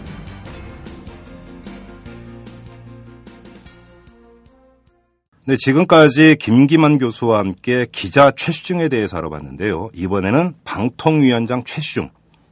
그 면모를 탈탈 털어보도록 하겠습니다. 아, 방통위원장 최시중은 이 언론노조 정책국장을 맡고 있습니다. 장주호 국장과 함께 털어보도록 하겠습니다. 자, 장주호 국장님 안녕하세요. 안녕하세요. 네네. 일단 이 그 최시중 방통위원장과 관련해서 물론 이제 그 위원장으로서의 최시중 가장 먼저 물어봐야 될 것은 역시 종편인 것 같은데 일반적으로 이 그 종편 같은 게 한번 선정이 되면 선정 과정 모든 게 백서 이런 걸로 나오지 않습니까? 예, 백서도 나오고 그 전에 그 국회에서 국감 자료를 신청을 하게 되면 네. 보통 제공하는 게 예. 통상적인 절차인데 예. 이번에는 그 지난 정기국회 때 9월달에 정기국회 때도 제출을 안 했고요. 음흠. 그때 이유는 12월 중에 백서로 해서 발간하겠다라는 음. 식으로 야당 국회의원들이 그 국정조사 자료로 제출하라는 요구도 거부했는데 음흠. 지금 현재까지도 뭐 전혀 음. 백서나 이런 움직임이 없습니다. 그러니까 뭐 이게 이제 어떤 선정 기준과 어떤 배점과 어떤 점수에 의해서 조중 동매가 이제 종편으로 선정이 됐는지 이런 것들이 한눈에 볼 수 있는 지금 자료는 전혀 공개를 안 하고 있다는 이야기가 되는 예, 거고요. 맞습니다. 그런데 일단 뭐 종편과 관련해서 정책 부문과 관련해서는 이제 많이 이야기가 나왔으니까 여기서는 생략을 하도록 네. 하고 지금 중요한 것은 조중동매 네 곳이 종편으로 선정되는 과정에서 정상적인 절차를 거친 거냐 아니면 예를 들어서 그 정상 뭐이그 심사위원들의 정상적인 평가 이외에 다른 요소가 있었느냐 그리고 거기서 최시중 위원장이 일정하게 역할을 했느냐 이것이 이제 관심사인데 음. 언론 노조에서 파악된 바가 있습니까? 일단 그 선정 부분에서 제일 처음에 문제가 된 부분은 미디어의 미디어법 자체가 음흠. 그 헌재에서 판결했던 것처럼 기본적으로 재논의를 해라. 예. 그 재논의를 통해서 다시 의결하는 걸 맞다라고 했는데도 불구하고 음. 그거 자체를 그대로 그 어떻게 보면 위헌 소지가 있는 법을 기반으로 해가지고 네. 일단 출발했던 부분이었고 예. 두 번째는 그 선정 기준 음. 또 어떤 배점 이런 부분에 있어서 어 개량화할 수 있는 예. 그런 부분의 배점은 낮추고 비계량 점수 부분을 굉장히 높인 부분. 네. 부분에서 부분이라는 게 예를 들어서 어떤 겁니까? 예를 들어 뭐 그 언론의 공공성, 공정성을 어 얼마나 신장시킬 수 있는가. 뭐 그런 거 주관적인 평가죠, 사실. 그렇죠. 예. 네. 그다음에 뭐 그 언론의 다양성 음. 이런 부분에 대해서 어느 정도 기여할 수 있는가. 네. 이런 어떤 그 심사위원들의 구성이 굉장히 중요한 그런 비계량 점수가 굉장히 높았다는 부분이고 네. 실제로 거기서 많은 점수를 땄다는 부분. 네. 그리고 또 하나는 그 현재 심사위원들이 전체 명단이 공개가 안 돼 있어요. 네. 예, 그런 상태에서 다만 그 심사위원장으로 되어 있던 이병기 심사위원장이 네. 네. 초창기에는 그 민주당 쪽, 야당 쪽에 추천 목으로 방통위원회 들어갔다가 네. 그 다음에는 그 국가미래연구소인가요? 그 박근혜 이제 비대위원장의. 싱크탱크 쪽에 예. 합류한 인사였는데 그렇죠. 그 인사가 거기 심사위원으로 있는 음. 그런 부분이었고 특히 이 부분 관련해서 방통위원장이 그 부분에 대해서 야당 의원들의 지적을 받았을 때 네. 뭐큰 문제 되느냐라는 음. 부분으로 넘긴 부분에 대해서 좀 우려가 좀 있죠. 왜냐하면 음. 어떤 특정한 어떤 정치인의 선거 참모로 들어간 사람이 네. 어떤 종편 심사라는 방송국을 허가하는 곳에 심사위원장이라고 했던 거는 음. 상당히 문제였던 부분이 있습니다. 근데 그럼 그 이병기 위원장을 심사위원장으로 위촉하는데 최시중 위원장이 일정하게 역할을 했다고 보시는 겁니까? 어, 당연하죠. 예. 그래요. 예. 지금 그리고 무엇보다 이제 관심사는 그 종편 그 사업자가 선정이 된 이후에 그 출자금을 마련하는 과정에서 상당히 우여곡절이 많았던 것으로 알고 있고 그런데 이 그 출자금을 마련하면서 이제 조중 동매가 각각 어떤 그 출자금을 마련하는 과정에서 최시중 위원장이 일정하게 역할을 했는가 이것도 관심사인데 이 점에 대해서는 어떻게 파악하고 있습니까? 어, 가장 대표적인 부분이 아마 KT 캐피탈이 네. 그, 어, 저기 종편에다가 각각 20억씩 한 80억 정도를 네. 투자한 부분이 있는데요.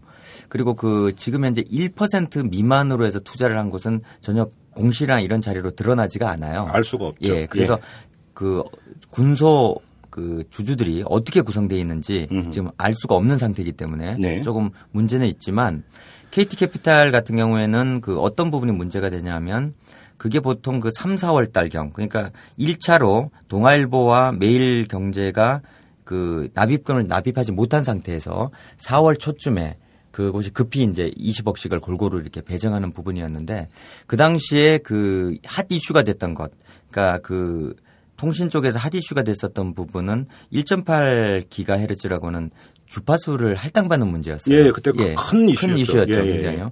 근데 그 이슈가 제기되는 그 상황에서 그 KT 캐피탈이 그쪽을 통해서 음. 어그 종편 쪽에 이걸 그 투자를 했었는데 현재 방통위를 그 바라보는 시각들 중에 가장 큰 부분이 무슨 조선중앙동화 매경이라고 하는 종편 부분도 있지만 KT 쪽에 상당히 경도된 음. 그런 어떤 그동안의 정책 운영을 해왔다. 네. 어, 특히 대표적으로 보면 KT와 KTF 합병이라든지 예. 그런 부분하고 이번에 그 1.8 기가 헤르츠 부분도 보면 예를 들어 그 1.8 기가 헤르츠를 가지 그 기존에 KT는 가지고 있었어요 이미 PCS라 PCS라고 하는 주파수용으로. 예. 다만 그게 이제 2세대용이었기 때문에 4세대용으로 바꾸지를 못했던 부분이었는데 네.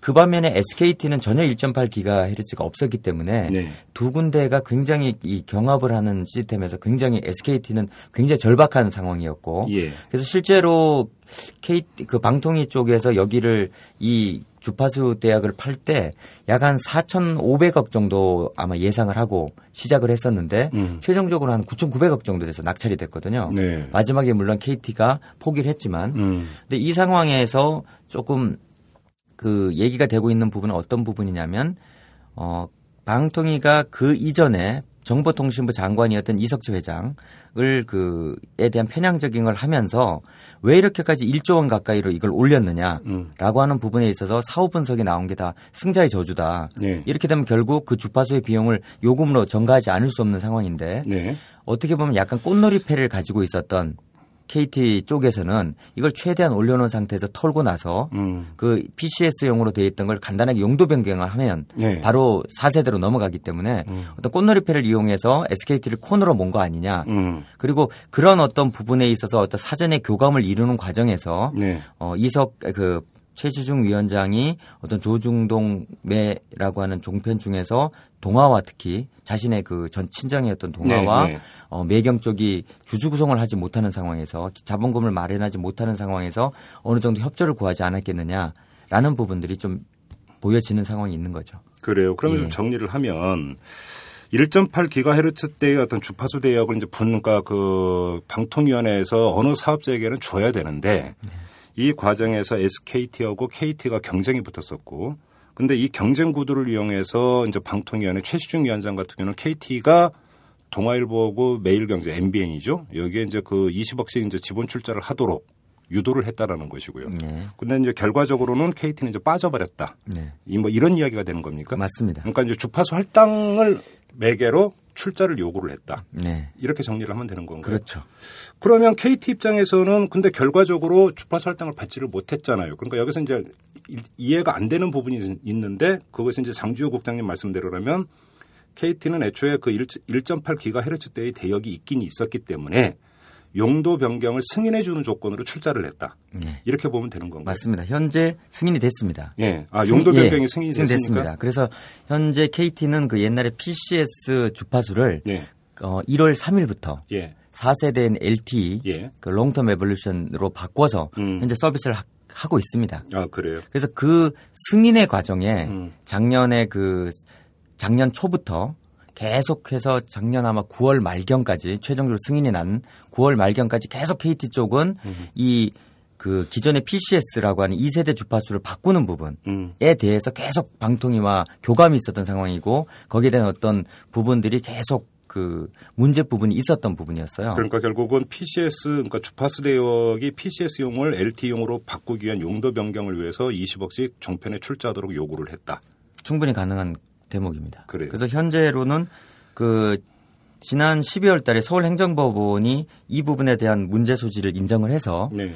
그 4세대로 전환하지 못하도록 가처분 신청을 내렸습니다. 그러니까 예를 들어서 016 이렇게 쓰는 2세대 맞습니다. 그 핸드폰을 쓰고 있는 사람들을 일방적으로 이제 서비스 종료하려고 했던 게 바로 이 문제라는 이 것이죠. 문제입니다. 예. 아, 그래요? 예. 그리고 나서 그걸 이제 KT와 방통위가 다시 항고를 해서 네. 서울 고등법원에서 뒤집어져 가지고 어, 그랬나요? 예, 그래서 지금 1월 3일부터 서비스를 하게 돼 있고요. 오호. 내일부터 이 그 투지 서비스, 예. 2세대 서비스 중단에 관한 본안 소송이 예. 내일 1심이 열립니다. 아, 그래요? 아직 계속되어 있는 불씨로 지금 되어 있는 부분입니다. 그런데 지금 장지호 국장님 말씀대로라면 그 조중동 종편에 지분 출자를 해주는 조건으로 2세대 이동통신을 끊도록 해줬다라는 거잖아요.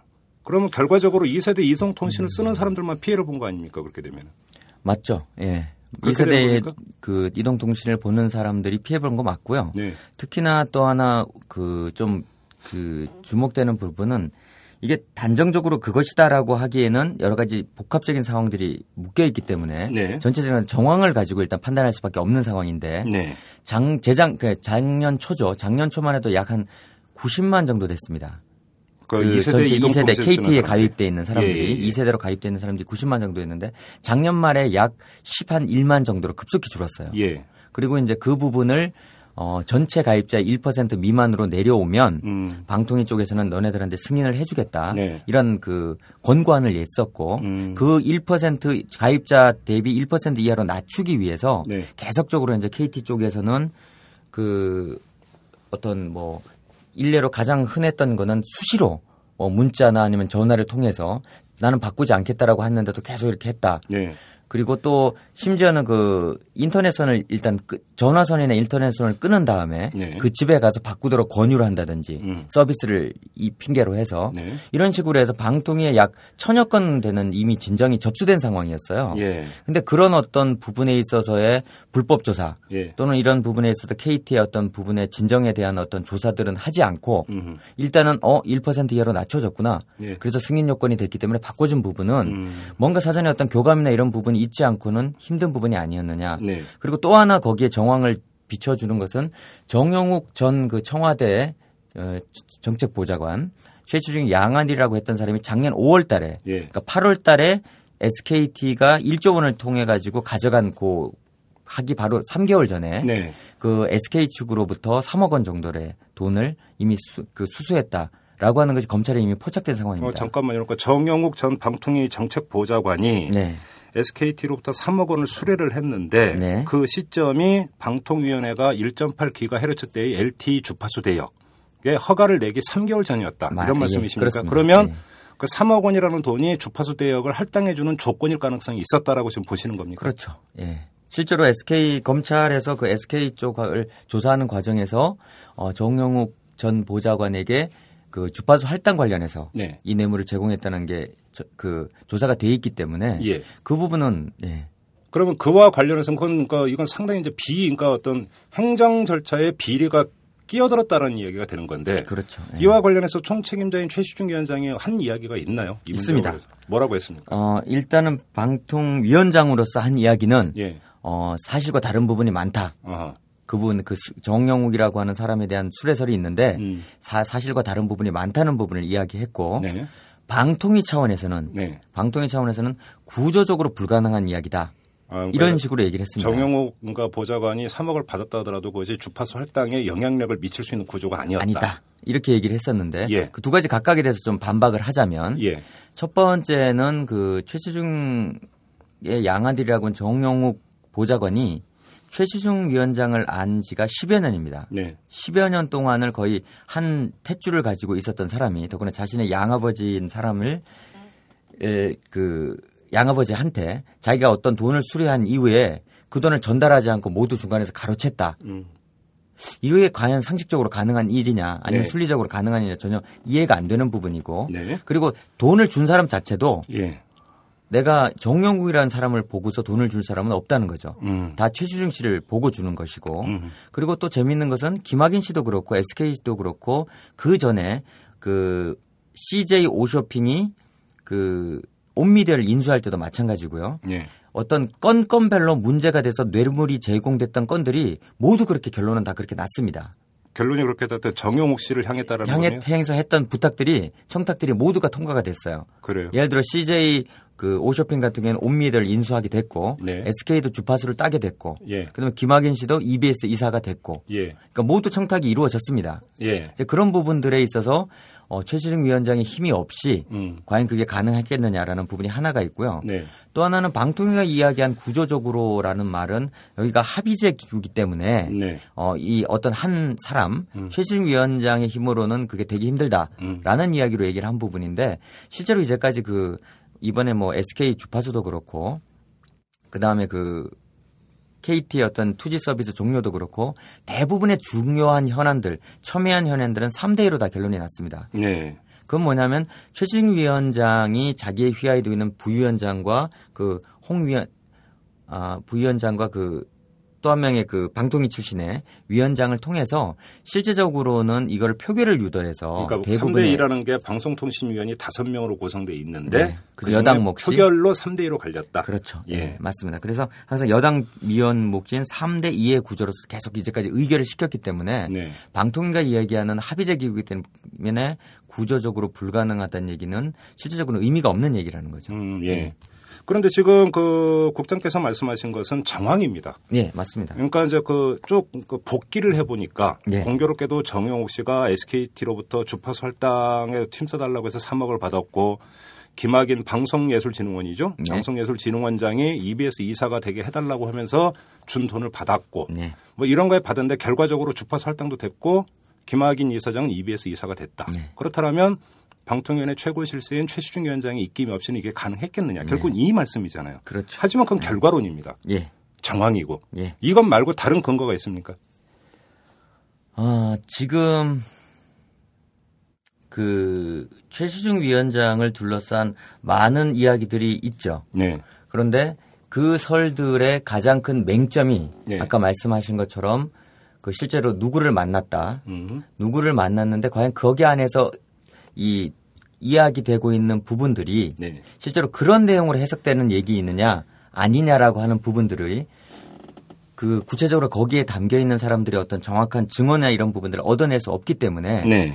거기에서 단편적으로 흘러나오는 어떤 사람들의 이야기 음흠. 그리고 누가 누구를 만났다라고 음. 하는 정황 이상은 지금 현재 확보된 부분은 없죠. 네. 그래서 그런 부분들이 이번에 숱하게 이야기됐던 것들이 정권의 말기로 오면서 이제 터진 부분이고 그런 부분에 있어서 적어도 저희들은 어, 검찰 조사라든지 네. 아니면 그동안 얘기해 왔던 것은 검찰 조사 이전에 음. 내년에 그 의회 권력이 바뀌게 되면 청문회를 통해서 네. 그동안의 많은 사람들의 증언 음. 이런 부분들을 확보를 하게 된다면 예. 충분히 입증 가능하지 않겠느냐라는 음. 부분이고 현재로는 뭐 저희들이 어떤 수사권이라든지 아니면 그 증인을 불러서 이렇게 할 수 있는 시스템들이 안 돼 있기 때문에 현재 상황으로는 정황밖에 말씀드릴 수 없다 이런 부분. 그래요. 아무튼 지금 뭐 이야기가 진행되는 과정에서 자연스럽게 나왔는데 최시중 방통위원장과 관련해서 지금 최근에 불거진 비리 사건은 양아들로 통했던 정영욱 그 방통위 정책 보좌관의 그러니까 수뢰 의혹 사건입니다. 네 맞습니다. 그런데 정영욱 보좌관은 지금 해외로 사실상 도피를 해 있는 상태이고 검찰 수사는 중단돼 있습니다. 네. 그리고 여기서 등장하는 또 한 명의 인물이 아까 이제 말씀하셨던 김학인 방송예술진흥원 네. 장인데 이 사람이 뭐 200억이 넘는 비자금을 조성을 해서 뇌물을 뿌렸다 이런 이야기 아닙니까? 그런데 지금 그 김학인 그 원장이 네. 정영욱 씨를 그 정영욱 씨에게 돈을 준 건지 네. 아니면 정영욱 씨를 통해서 다른 사람 예를 들어서 음. 최시중 위원장에게 돈을 주려고 했던 것인지 이거는 성격이 전혀 다릅니다. 어떤 네. 것인가에 따라서 이 관련해서 뭔가 새로 포착된 내용이 있습니까 없습니까? 아까 그 이번 1월 6일 날 네. 어, 김학인 그 한예진이죠. 한예진 이사장이 검찰에 진정서를 냈습니다. 네. 그 내용은 뭐냐면 본인이 최 씨에게 강남의 미영병원장인 임모 씨를 통해서 1억 8천만 원을 전달했다. 잠깐만요. 예. 최시중 위원장에게 전달했다는 예, 겁니까? 예. 정영욱 강남- 보좌관이 아니라 예, 강남 미영병원장인 임모 씨를 통해서 예. 최시중 위원장에게 1억 8천만 원을 전달했다는 진정서를 냈습니다. 검찰에. 예. 그래서 그 아마 검찰이 이 부분에 대한 진정서에 대- 대한 수사를 이제 시작하셔야 될 것 같고요. 김학인 그러니까 이사장이 낸 겁니까? 김학인 이사장 측에서 냈습니다. 측에서 예, 측에서 냈습니다. 어 그래요. 네. 근데 미용병 원장이 왜 등장을 합니까 거기에? 아마 중간에 미용병원장이 최시중 위원장하고 관련이 좀 있었던 것 같아요. 아, 정확한? 내용은 예. 예. 그래서 그분 그 사람 그분을 통해서 예. 최 위원장에게 1억 8천만 원을 전달했다. 뭐 최종 위원장도 나경원 의원처럼 뭐 어떤 미용이나 이런 게 필요했는지는 모르겠지만 그래요. 예. 어, 그, 이거는 뭐 지금 그 이와 관련해서 그러면 최시중 위원장이 한 말은 없습니까?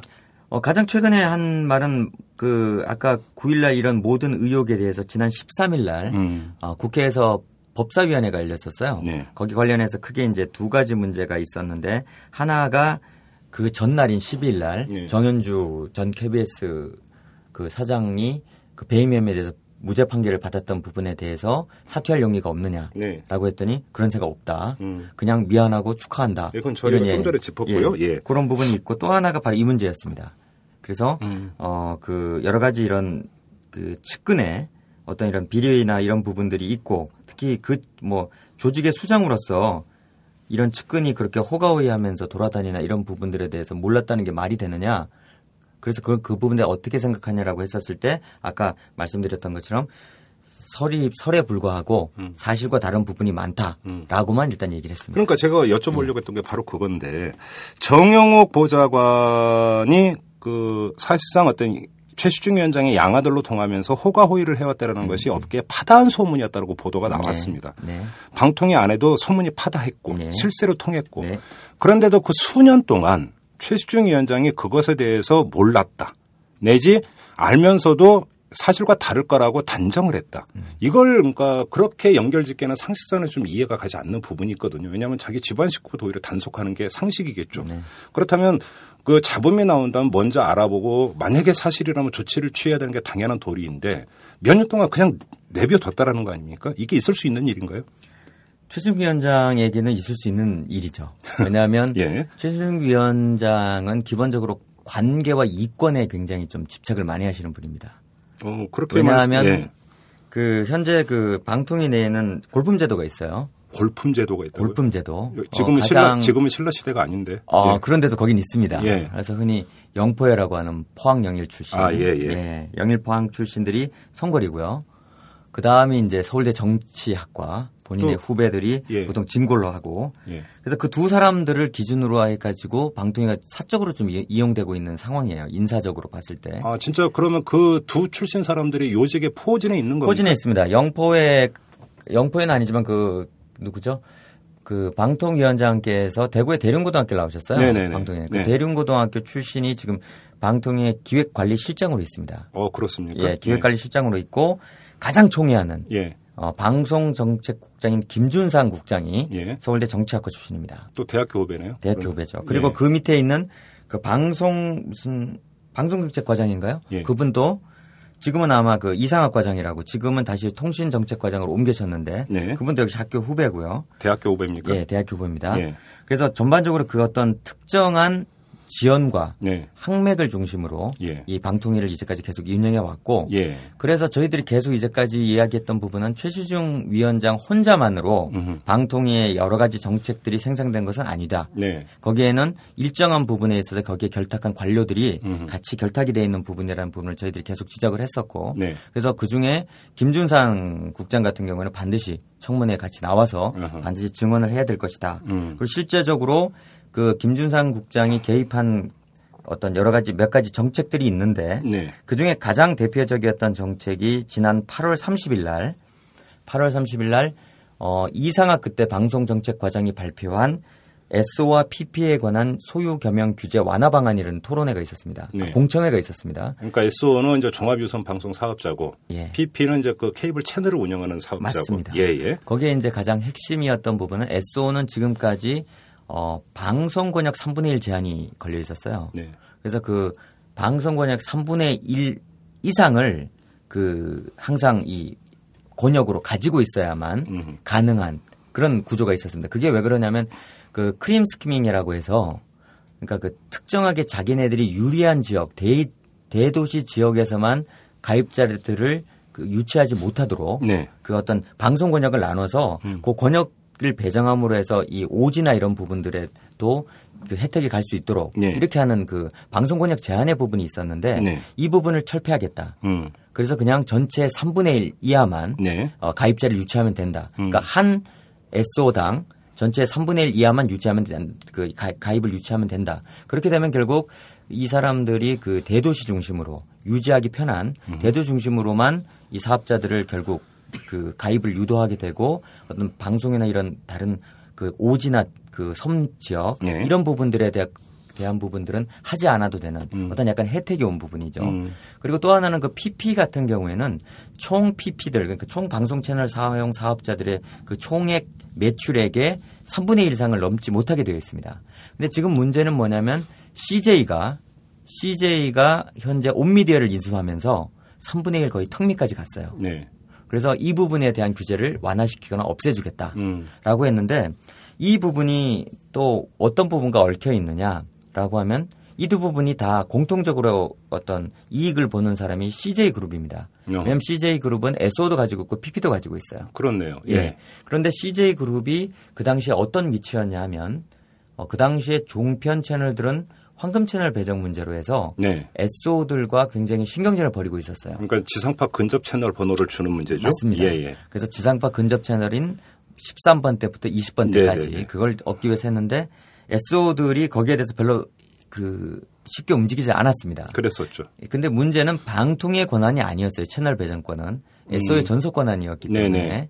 그 부분에서 방통위가 어찌할 줄을 몰랐던 거죠. 예. 그런 상황에서 채찍이 채찍을 가하는 것도 가하는 목, 그 몫으로 나왔던 것이 어, 홈쇼핑 수수료, 예. 쇼핑 수수료 부분들을 건드리는 척 하다가 예. 그 부분만으로는 좀 힘들겠다라고 해서 당근으로 준 부분이 바로 이 부분이었고 음. 그, 그 당시에 우리나라 그 3대 빅 SO 중에 예. 거대 SO 중에 가장 캐스팅 보트를 많이 주고 있었던 부분이 CJ였습니다. 예. 그래서 CJ에게 당근을 준다면 채널 배정 부분에 있어서 어, 굉장히 유리한 지점을 음. 선점할 수 있을 거라고 생각을 했고 음. 그런 부분에서 이게 추진됐다. 결국은 이렇게 보고 있습니다. 종편에게 특혜를 주기 위해서 다른 방송 정책이 왜곡이 됐다 이런 말씀이시네요. 맞습니다.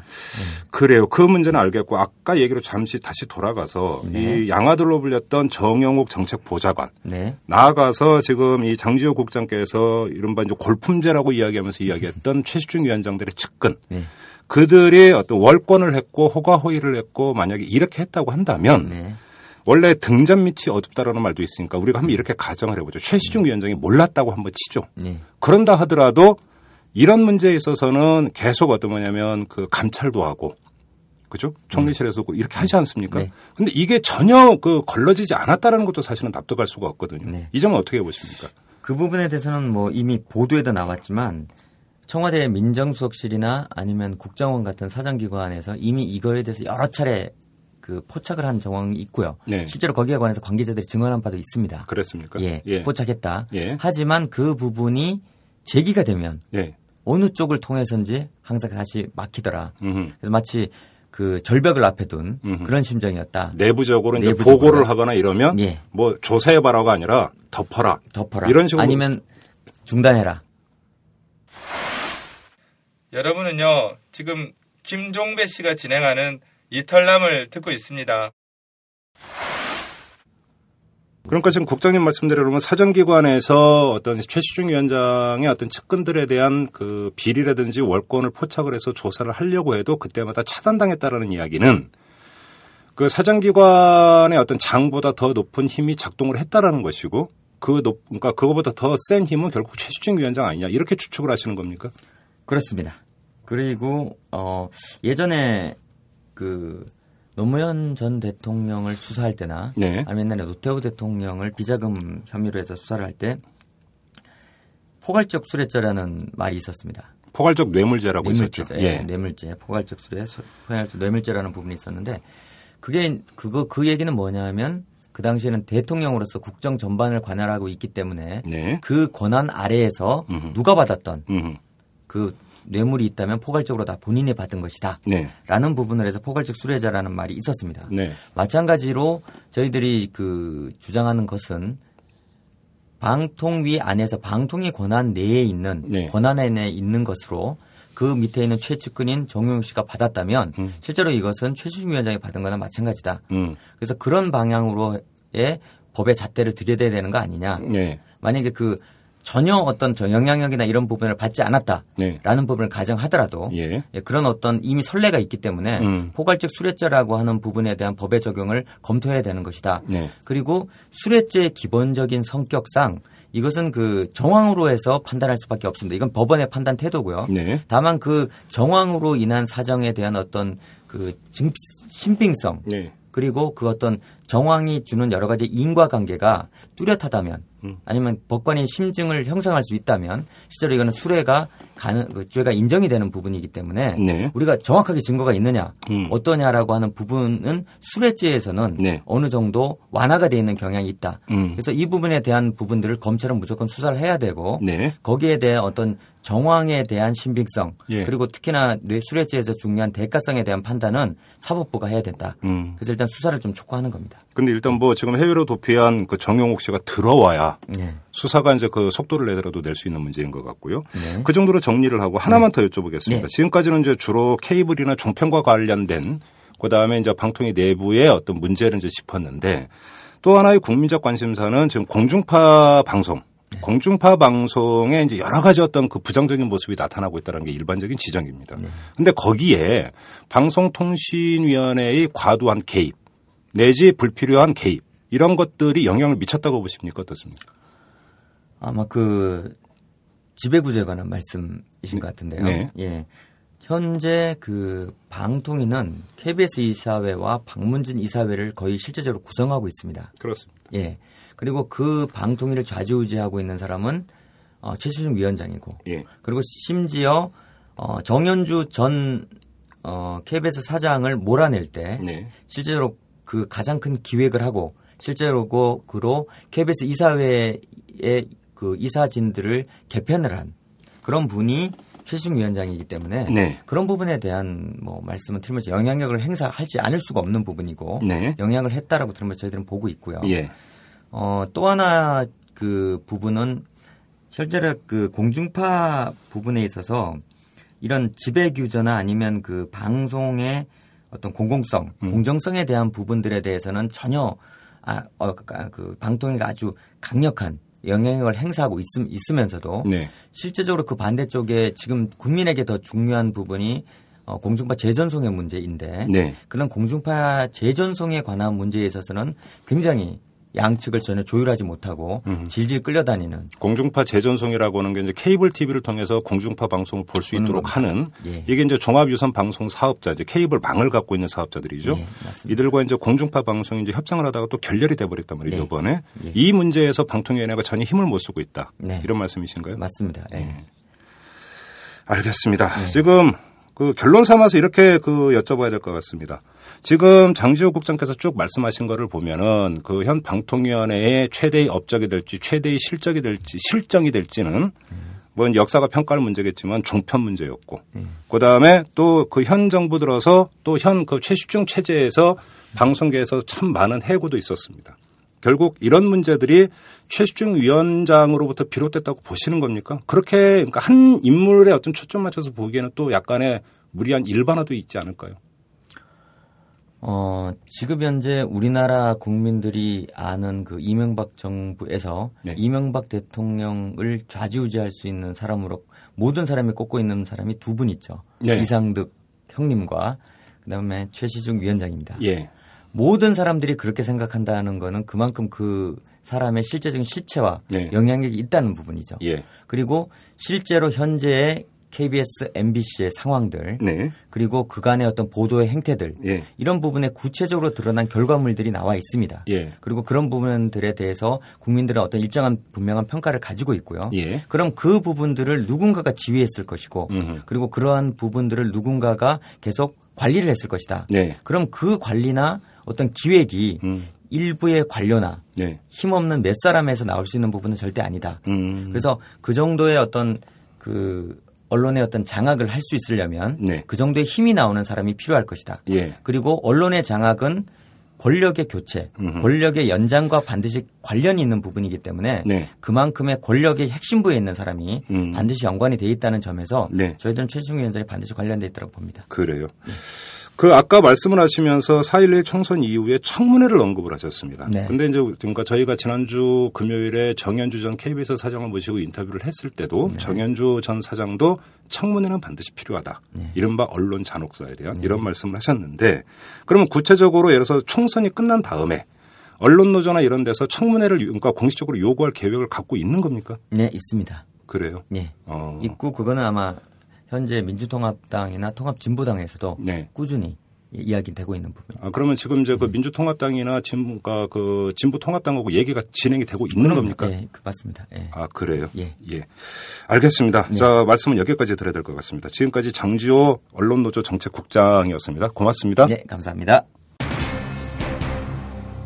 자, 지금까지 최시중 방송통신위원장의 과거와 오늘을 짚어봤는데요. 여러분 어떻게 들으셨습니까? 뭐 경우에 따라선 일부 과장된 얘기가 있을지도 모르지만 그럼에도 불구하고 이 최시중 위원장이 남긴 족적이 그리 깨끗하지 않다는 점만은 분명해 보입니다. 이 정현주 전 KBS 사장이 이어서 오늘 나온 장지호 언론노조 정책국장도 청문회를 언급을 했는데요. 지켜보도록 하죠. 이 청문회가 실제로 열릴지 그리고 청문회가 열린다면 여- 이곳에서 진실이 낱낱이 밝혀질 수 있는지 예의주시할 사안인 것 같습니다. 지금까지 이털남 김종배였습니다.